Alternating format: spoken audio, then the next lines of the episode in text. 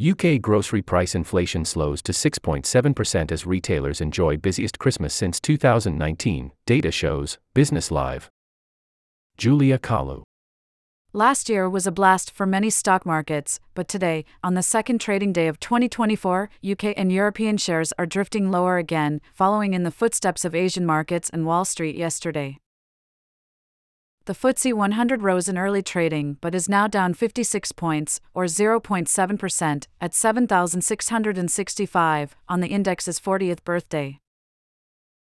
Germany's DAX has lost 0.6%, while France's CAC and Italy's FTSE MIB are around 1% lower.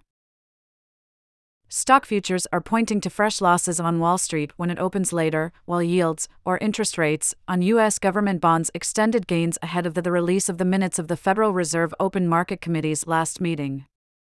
They should give us some pointers as to the Fed's thinking on the economy and rate cuts. Joshua Mahoney, chief market analyst at Scope Markets, said, European markets are following the bearish precedents set by U.S. equities yesterday, with Apple having led a wider big tech sell-off. While we have seen the S&P 500 enjoy a 14% gain in the last 2 months of 2023 alone, that extended move points towards a strong possibility that we could see some profit-taking come into play before long.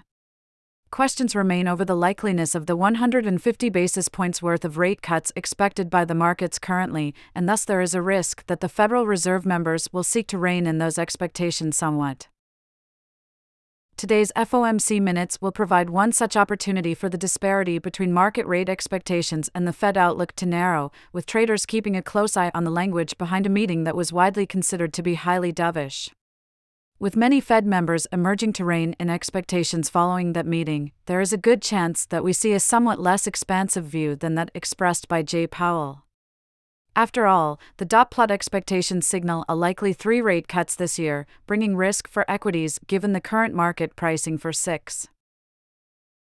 Turning to the Cantor data, he said, today has seen good news on the inflation front in the UK, with the annual rate of grocery price inflation falling sharply from 9.1% to 6.7%.